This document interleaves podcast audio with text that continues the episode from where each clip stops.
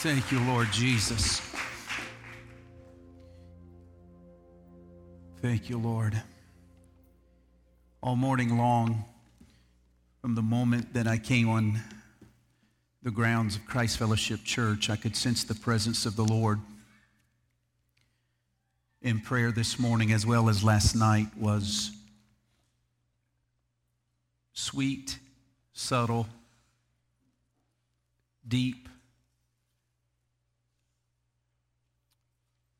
pure. And I believe the Lord has a word for us today. He has spoken to us through tongues and interpretation of tongues, prophetic utterances already this morning. We must not treat those lightly or allow us to not take time to digest what the Lord interrupts our services and speaks to us. There's a weight to what we have heard this morning. A heaviness, an urgency, a pressure that comes with that. Do you hear what I'm saying? I feel strongly that the Lord is at the point of being fed up. He is a patient God, but there comes a time when God says enough is enough. And I think that the Lord is ready to do some things on the earth with people. And all he's waiting on is the people to get in alignment with what he's wanting to do.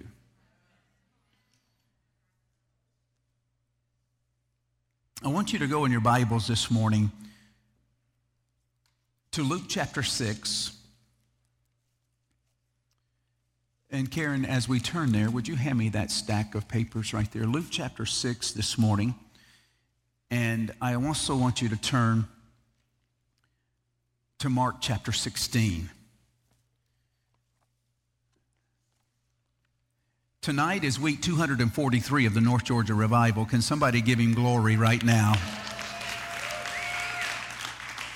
Pastor Robbie Mathis will be here from Freedom Tabernacle. Y'all know every time that he preaches, he just becomes a wet ball of mess. And there's no telling when he's going to move into the water, when he's going to dive into the water, when he's going to climb chairs, walk across the top of the chairs.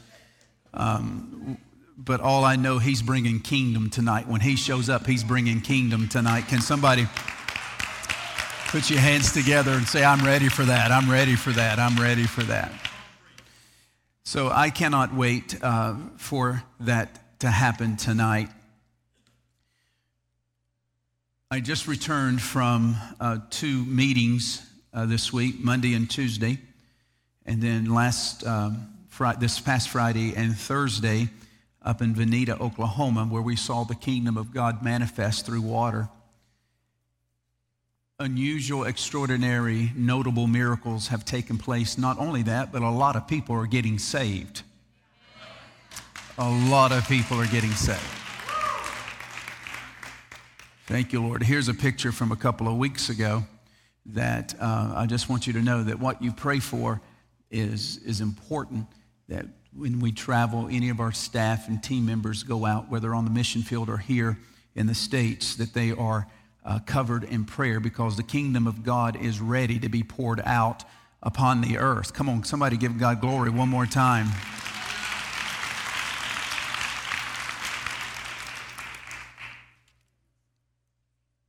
I want to talk to you today in an abbreviated fashion on the main ingredient to spiritual success and kingdom power. The main ingredient to spiritual success and kingdom power. Not the only ingredient, but a significant ingredient. I want you to look at Luke chapter 6, because I find this significant, that Jesus was getting ready to begin his ministry He had already started his ministry, but now he's getting ready to take it to the next dimension. So he's choosing a group of fellas and people to follow with him. It says in verse 12 of Luke chapter 6, "Now it came to pass in those days that he went out to the mountain to pray." And the Bible says, "And he continued all night in prayer to God. And when it was day, he called his disciples to himself, and from them he chose 12, whom he also named apostles." Jesus had a following, but it came the time for him to choose 12 significant individuals to walk with him. That would be in his inner circle. Jesus had three circles. Literally, he had four. The masses, the 12, Peter, James, and John, and then John. The masses, the 12, the three, and then the one. And he knew if he was going to accomplish anything significant that he had to continue to minister to the masses, but he had an inner group of the 12. And then he had an inner group. And then he had the one that he loved the most, John.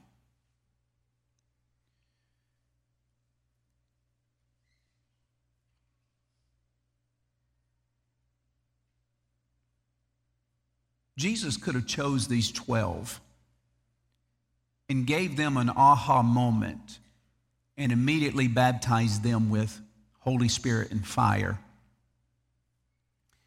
And he could have said, "Now you're ready. Enough has been done." He could have baptized them with fire at that moment and say to them, "Go get it done." And he could simply walk away. But he did not. He chose these 12 individuals. And he spent 3.5 years of investing into them, pouring his life into them, training them, modeling and showing and demonstrating what it looks like to be a kingdom man.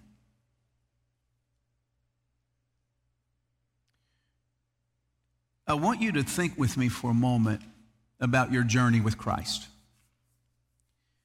because the journey matters.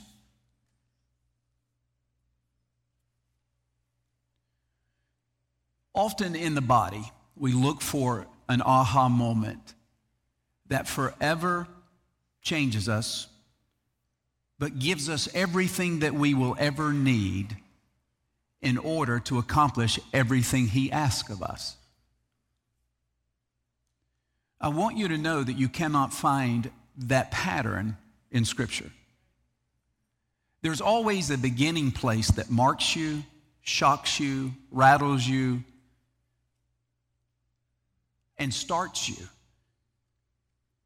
But it's not necessarily that moment alone that prepares you for your future. It is the towing of the line, the starting place, the gun that fires, and now we're off to the race. But I can stand in front of you, and I think all of you would testify, as remarkable as our salvation experiences were, and the baptism of the Holy Ghost as it was in our life, it's only an event, beautiful event, life-changing event. But I did not get everything I needed at that event for my future. Because there were some things that I could not handle then that I needed to discover somewhere down the road, or something that God needed to reveal to me in the midst of the journey, that if he had given it to me then, it would have gotten lost in the total package of the wildness of that moment. So we're going to have to be really careful that when we have a miraculous moment, salvation, baptism, Holy Spirit, a miracle, that is just the beginning of something that needs to be stewarded.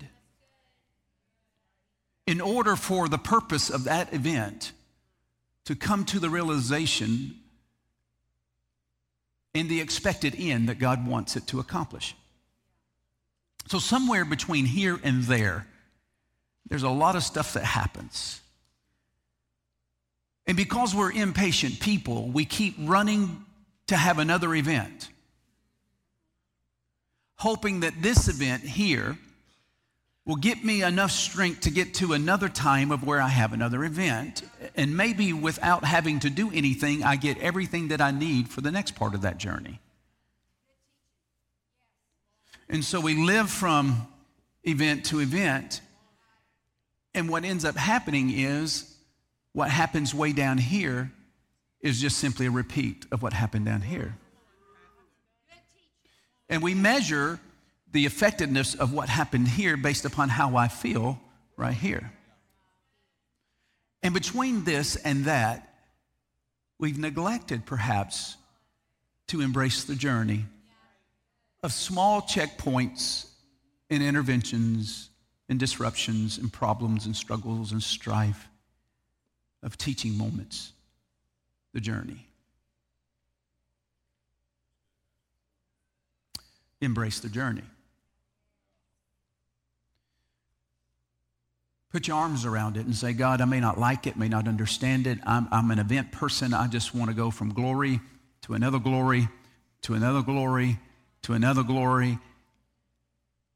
And I love those moments. They're needed. But they become more significant when something between the two of them.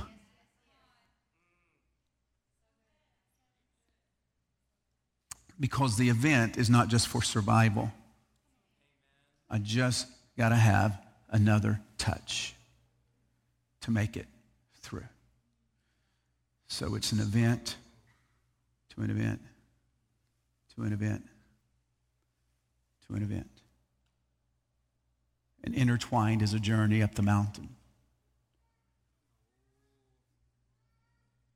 Not just simply a journey to the finish line. Do you hear what I'm saying? I want you to write a few things down. I want to talk about consistency today. I don't hear a lot about this in the body of Christ, but I think the Lord wants me to mention this because where we're going demands consistency, not an event.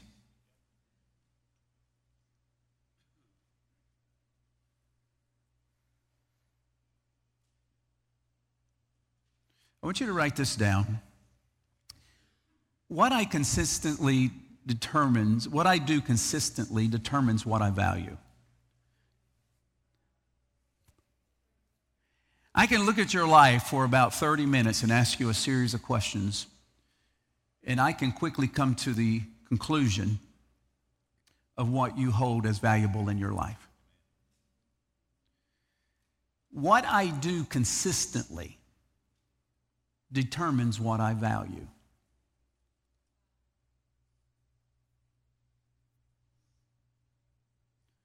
I want you to just analyze your heart right now. What are the things that you do consistently that come, whether it's rain, sleet, snow, hail, or high water? You're going to do those things.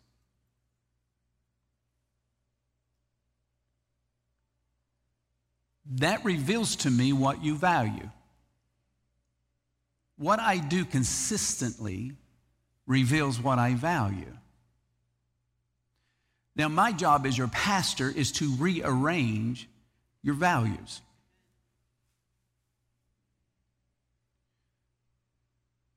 So that you become a kingdom woman and a kingdom man.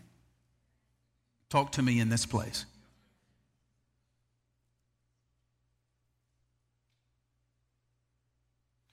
Just another way of putting this, show me the areas of your life where you are consistent, and I will show you what you value.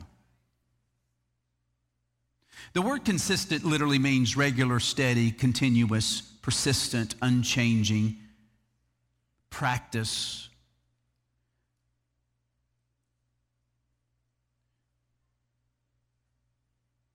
I've also discovered this, write this down, that what I do consistently, my consistency determines my capacity.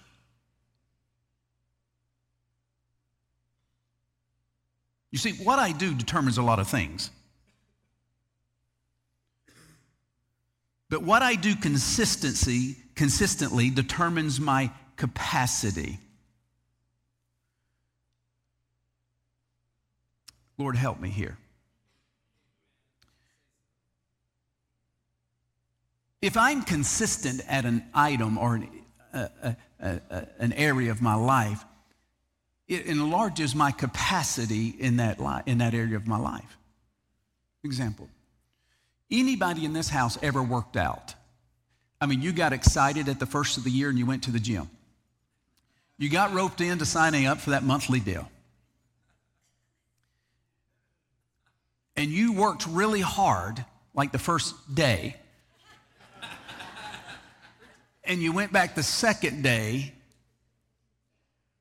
And somewhere between the first day, the second day, and the third day, your body begins to respond to you like, I'm not really for this at all.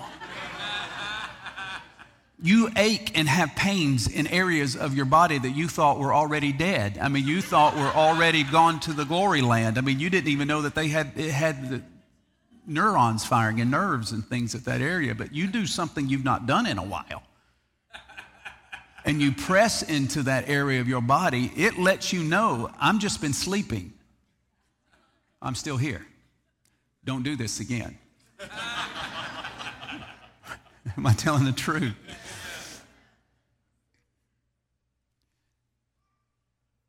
But if I stay at it, my body realizes that I'm not going anywhere.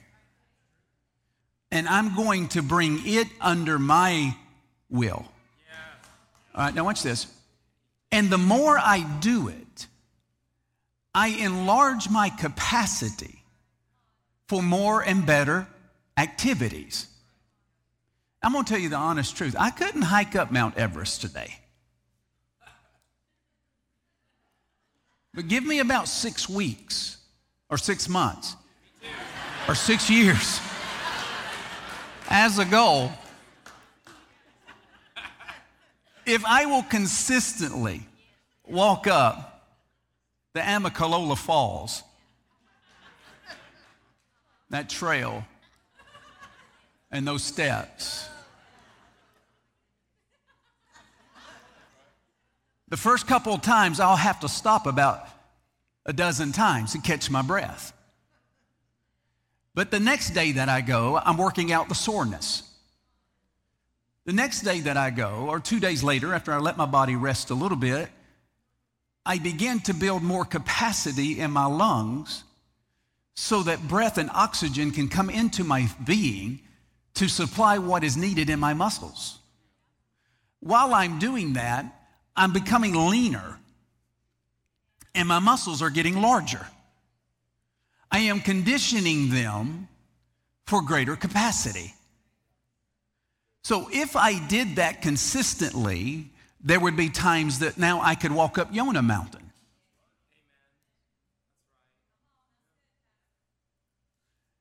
And then if I can do that, I can go to Alabama to Mount Chihall State Park and climb the highest mountain in Alabama. Then if I really get brave, I could go to the Great Smoky Mountains. And you understand what I'm saying, and conquer one mountain after another because my consistency determines my capacity. Now, in every area of life, this is true. My consistency in how I take care of my physical body determines my capacity. In the area of finance, my consistency determines my capacity. I love to spend. And I don't like to save. Y'all say blessing.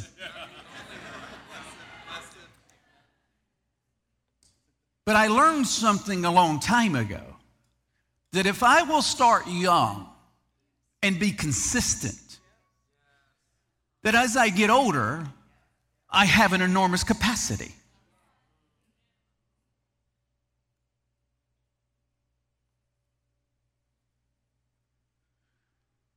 If I save a little when I'm 25, and I do that consistently, by the time I'm 45, I have a whole lot of money.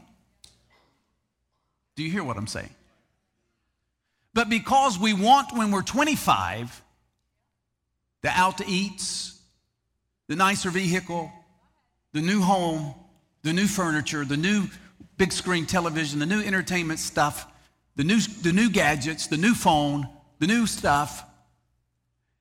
What we end up doing, watch this, we take what we have and we spend it on an event.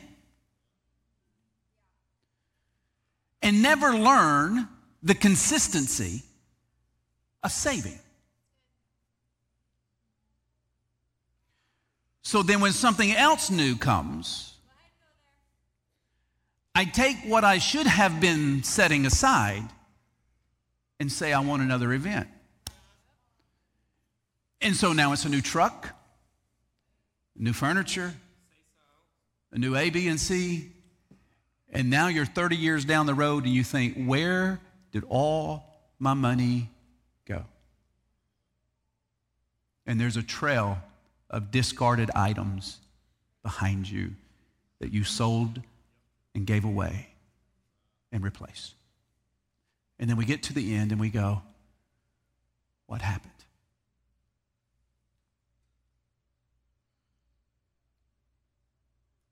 Does this make sense to anyone? My consistency. See, we have this, I want it now, and I want to spend it all now. I need this now. I deserve this now. I remember years ago, when Karen and I were young parents, our boys were 3 and 5 years old. I was driving a very nice car, and I sat up one day, and it dawned on me that when my children get to be 18, they're not even going to remember the car that I drove. They're going to use the bathroom in it anyway. You know what I'm saying? Come on, talk to me. They're going to vomit in it anyway. You know, they just, y'all don't act. They're not going to remember the car. But they will remember, do I have enough money to go to college? So I drove around in this luxury vehicle when I'm 30 years old, 33 years old. Nice. Probably one of the nicest cars on the road. And was paying for it with no problem. That's not the issue. You understand what I'm saying? It wasn't that there was a lack, but I had to decide what are going to be my priorities. Driving around in a nice car or having one day the ability to look at my boys and say, go to college. We're not going to get a student loan. We're not going to have to get a student loan. So I took that payment and I said, who can I go to make this money become maximized? And I opened an account for Ethan and I opened an account for Ty. And I sold my car and I went and bought this tiny little car. You felt every bump in the road. I used to glide, almost fly. Now it's like I'm in one of those bumper cars at the city fair. You know what I'm saying? It's just like, dear Lord. And it was sometimes embarrassing. But every month, when I wrote several hundred dollars to his account and several hundred dollars to Ethan's account or Ty's account, I knew that one day, when they needed the money, it would be there. Yeah, and I didn't have to beg the Lord to come through for me because he spoke to me, I am giving you a means now, so if you'll do this, I will take care of this here. We don't need to live from emergency to emergency if we do the small things along the way. Does this make sense to anybody? And this is not a talk about money, but I'm just telling you, this is something that we can all relate to. I remember in college, Karen and I got married at the age of 19.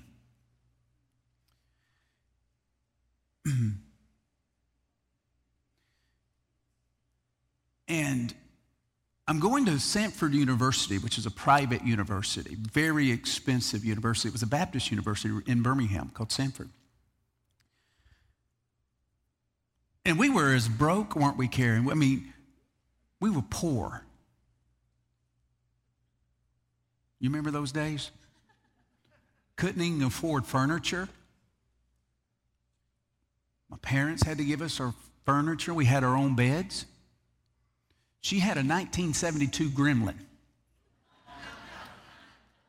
And y'all know, man, when you get married, and I had a nice car at that point, I got demoted in a hurry.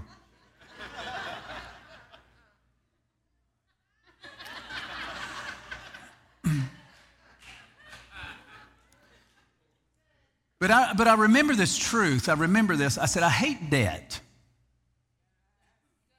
I just hate debt in all areas. Now, debt sometimes is unavoidable in our lives. So don't think, dear God, I'm in debt.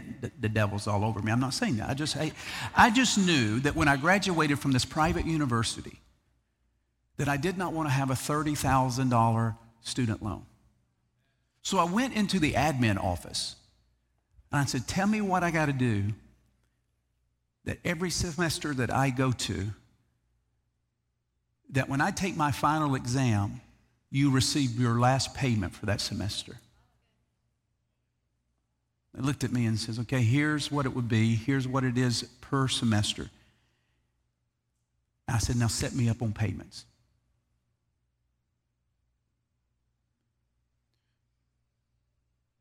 So while others were going to the beach on vacation, or others were going out to eat, or buying their first home in their early to mid-20s, we're riding around a 1972 Gremlin. Y'all know that.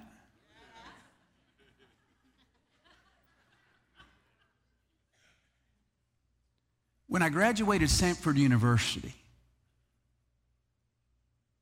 before I took my diploma, my entire education was paid for. All of it. When I went to seminary and thousands and thousands and thousands of dollars, we did the same thing. So I got out of school owing no man anything. Still broke. Still poor, going to Salvation Army to buy my suits, a $1.25 suit and a 25-cent tie for a $1.50. I was set for Sunday church. It was a treat to go to Taco Bueno to get a $3.48 taco salad. We did that on Friday nights.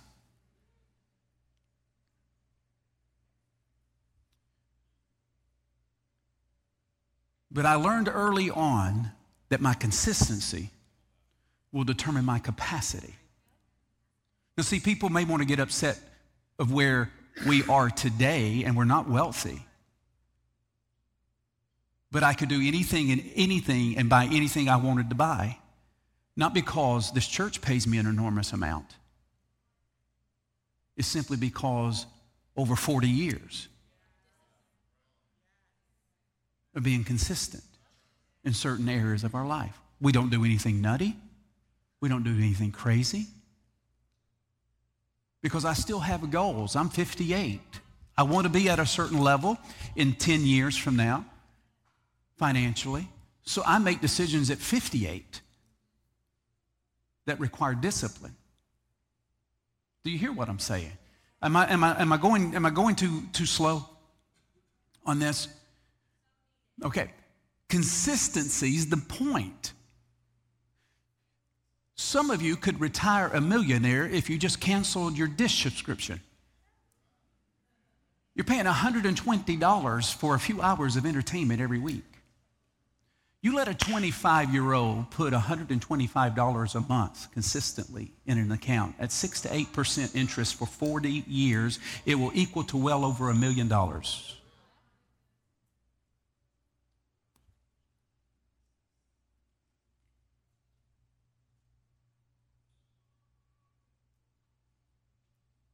The subscription list that we have, Netflix, things of that nature that we're just giving out a little bit of time. Can you imagine just being consistent? You know what?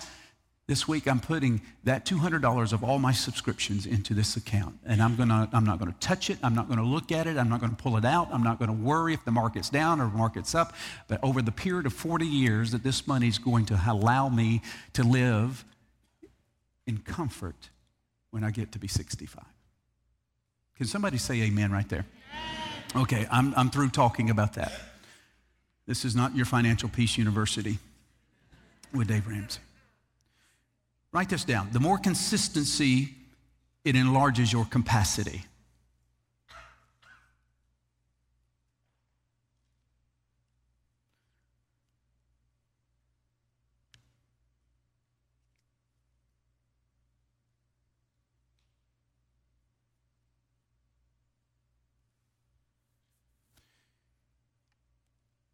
You get to determine how much health you have by what you consistently do. You and I get to determine how much peace we have by what we expose ourselves to. You and I get to determine how much freedom we have by what we consistently value. Talk to me now.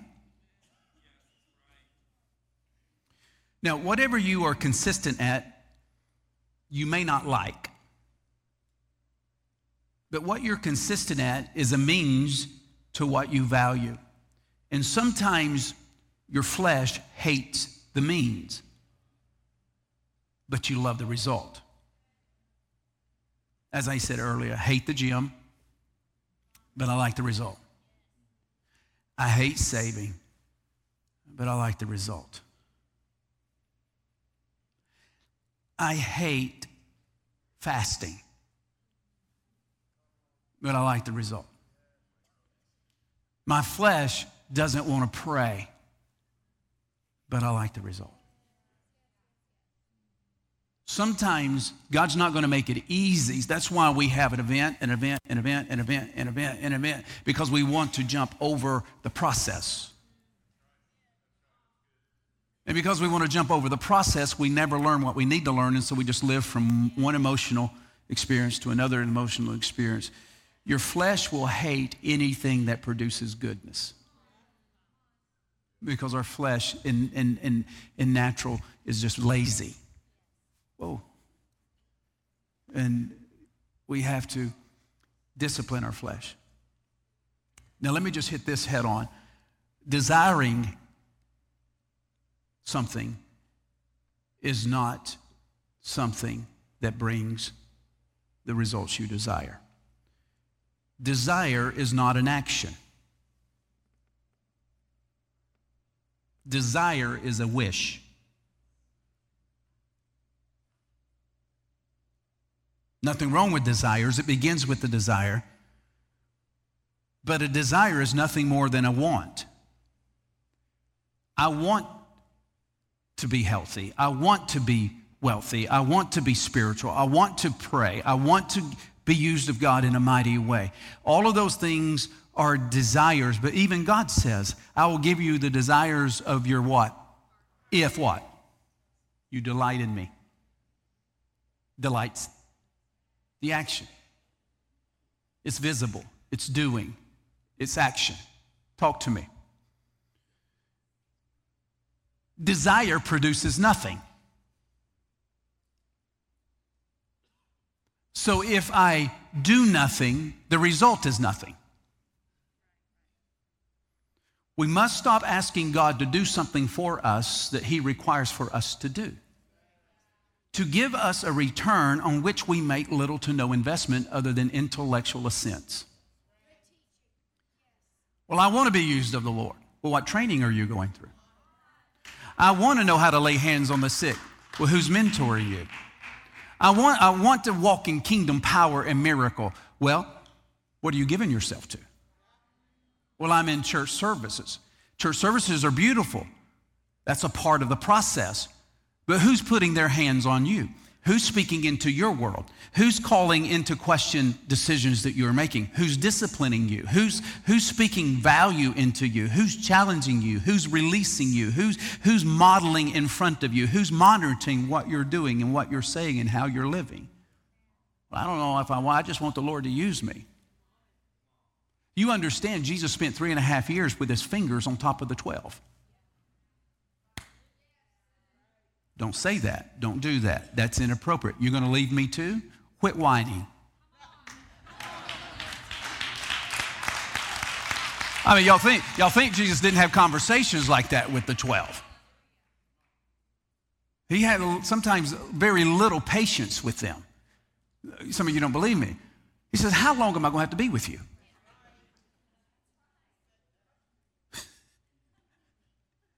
How many times I got to tell you this? For you to get it.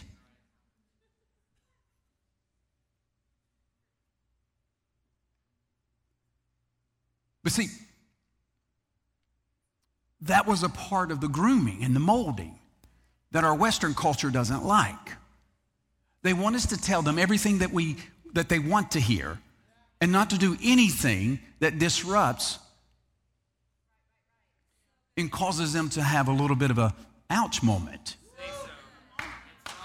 A moment of when Jesus says, boys, listen, you failed miserably. This man brought his son to you.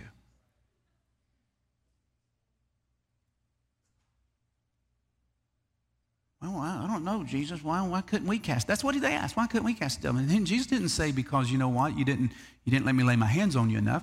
No, he said this type only comes out by being disciplined. And y'all are not disciplined, he says.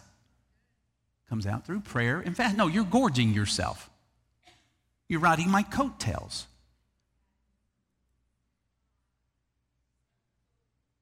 He says, there's coming a time I'm going to leave you. So we're going to have a heart-to-heart talk. It's time that you step up and go to the next place. Because this type is only coming out through prayer and fasting. Stop eating so much. Every time I turn around, Peter, you have an apple in your hand. Judas, you've got a burrito. I mean, you know what I'm saying? You went to the market, and there you are, and there you are, Thomas. You've got a hamburger. What's going? Well, y'all stop eating this type. If you're going to walk in kingdom power, it's going to take It's more than a hope so. It's more than a desire. It is literally a discipline that what you give yourself consistently to, you enlarge your capacity to operate in that dimension.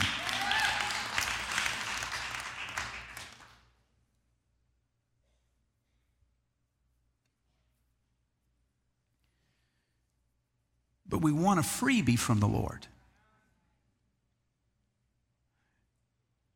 You're riding the grace surfboard everywhere you go. Well, he'll just make up for my my insufficiencies.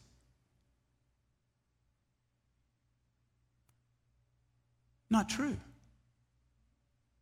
He takes what you give him and what you give yourself to. And then he adds on top of that. But if you give him nothing, he has nothing to work with.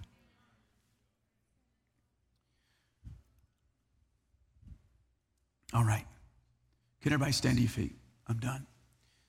Thank you, Lord.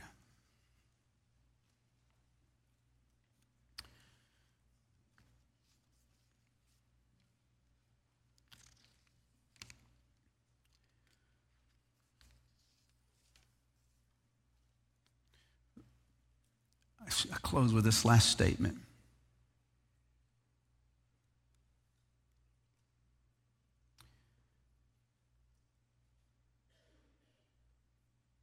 What you don't value, you won't be consistent at. What you don't value, Hear what I'm about to say. What you don't value, you will not be consistent. Do you hear me? If you don't value your future, you'll not be consistent at saving for your future. If you're a moment-to-moment person, you'll live from moment to moment, and then when you get to the point of where you should have been planting seeds and sowing, you'll have nothing. Then you'll be at the end of your life living from event to event to event to event.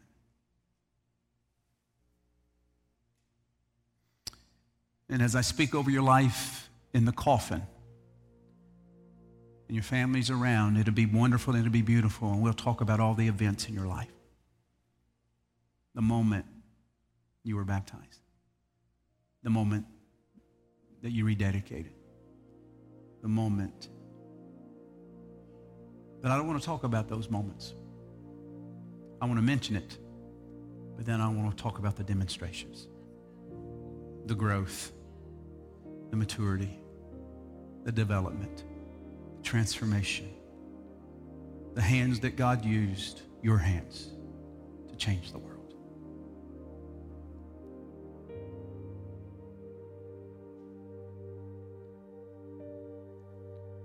Everyone in this room, segue, embrace yourself. Touch somebody and say, brace yourself.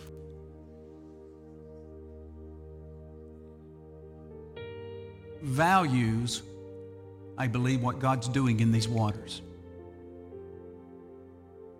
Would you say that? It's unmistakable. It is undeniable. It is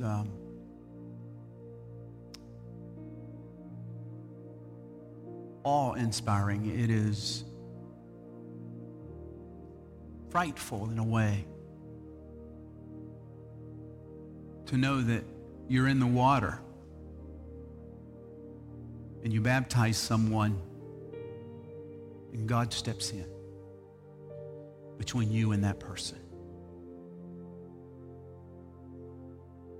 He's so finite that he could squeeze in that moment between your hand and their forehead.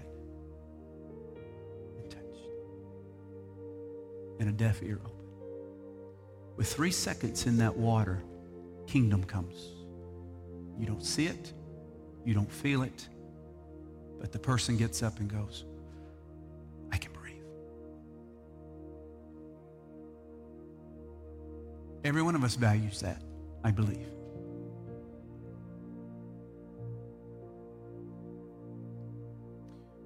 When someone's molecular structure is changed in the water, the DNA of their, a part of their body that wasn't there comes into existence. And you never felt it, saw it,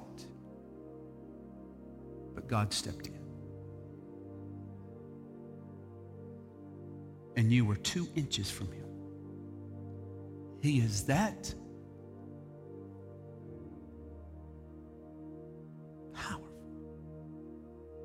that he can do surgery in a person's body without one single cut, without bumping into you, and with precision. A young girl with no peripheral vision for 19 years, in one moment, operate behind her eyes, where she told me on Friday, is as if I had a migraine while I was under the water, and the pressure on my head was intense. But when I came up out of that water, peripheral vision.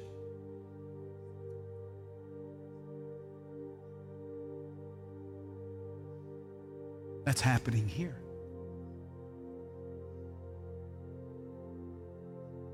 Now listen to, this is a segue, very difficult one.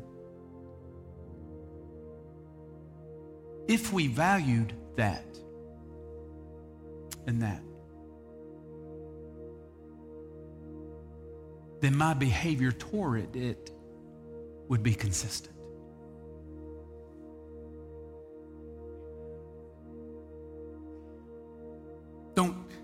Don't, and you haven't, don't say, well, I just love what God's doing here at the North Georgia. I just love my church.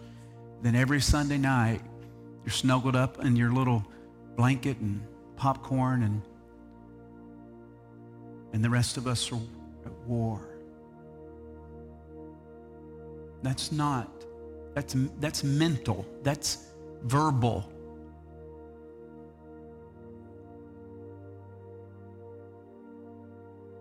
So as the revival continues, your capacity to embrace it dwindles. Because what you value, you enlarge your capacity to.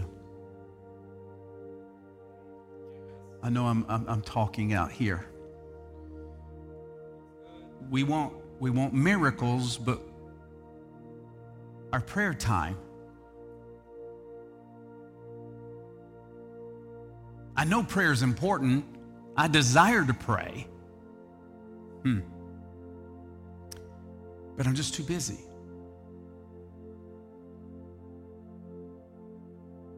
Show me what you're consistent at, and I'll show you what you value. A lack of being in corporate prayer sends the message, I don't value it. Now see, y'all were happy with me a moment ago when I was talking about wealth, but now all of a sudden we tightened up right here because now, well, I can pray at home. Do you? Are you folding laundry? Are you cooking? Answering your phone? Checking your emails? Being interrupted by your children? Say so.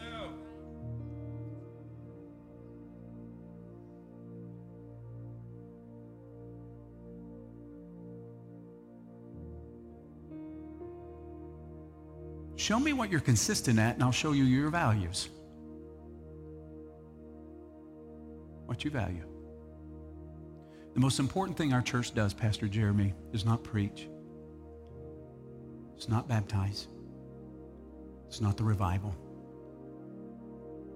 The most important thing we do as a church is pray. Say so. It's just, that's what we do. That's the most important thing is what we do is pray.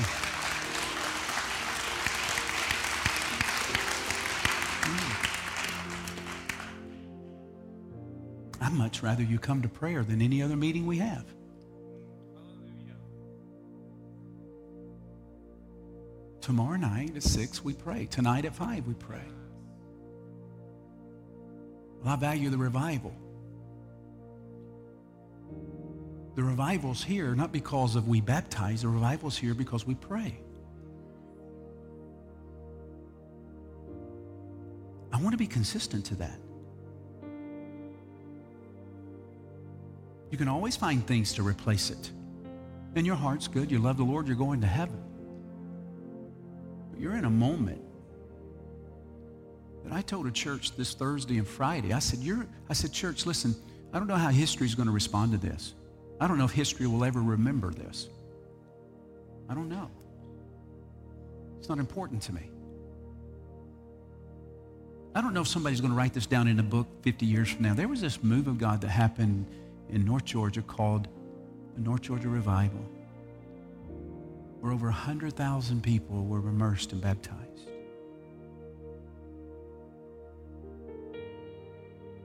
But all I do know is this, and you'll see the testimony tonight as she's going to be in this building, a woman who had a lung disease,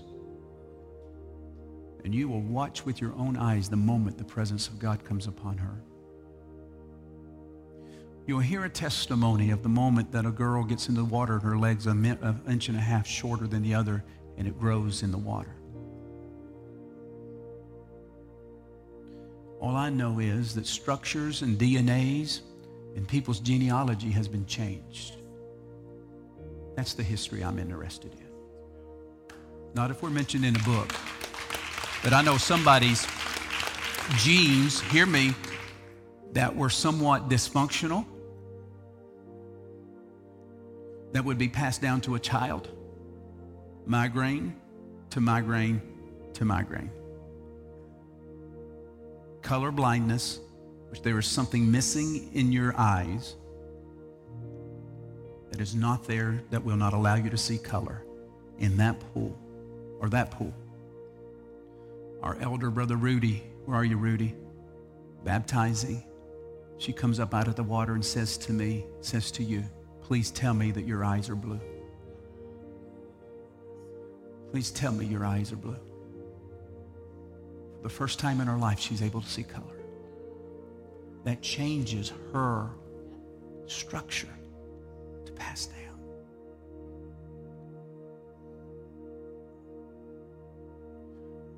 What you value, you give yourself to.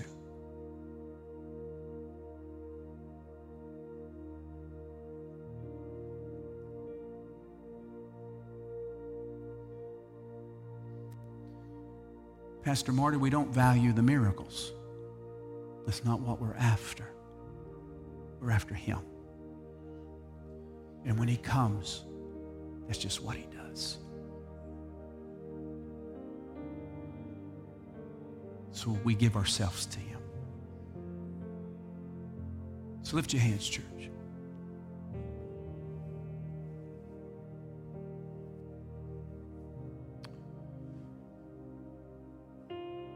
Father, I want to be more consistent. I don't want to be disrupted.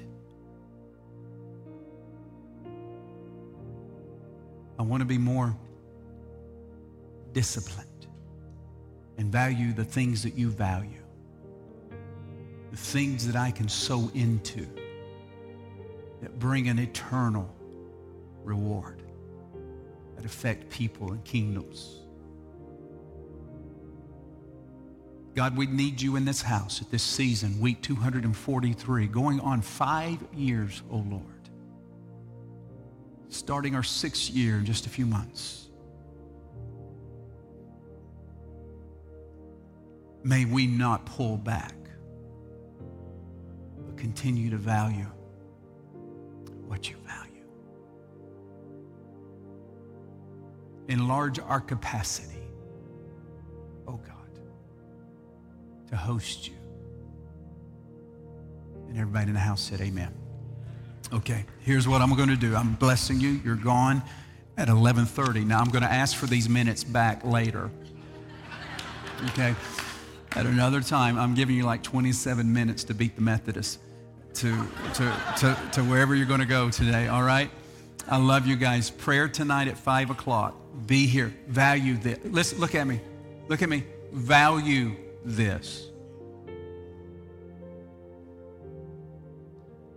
Value it. Adjust your schedule this afternoon to value this. All right? I love you. You're the best in the world. Can you give the Lord one more hand clap of prayer? Love you guys. I'll see you later. Bless you guys.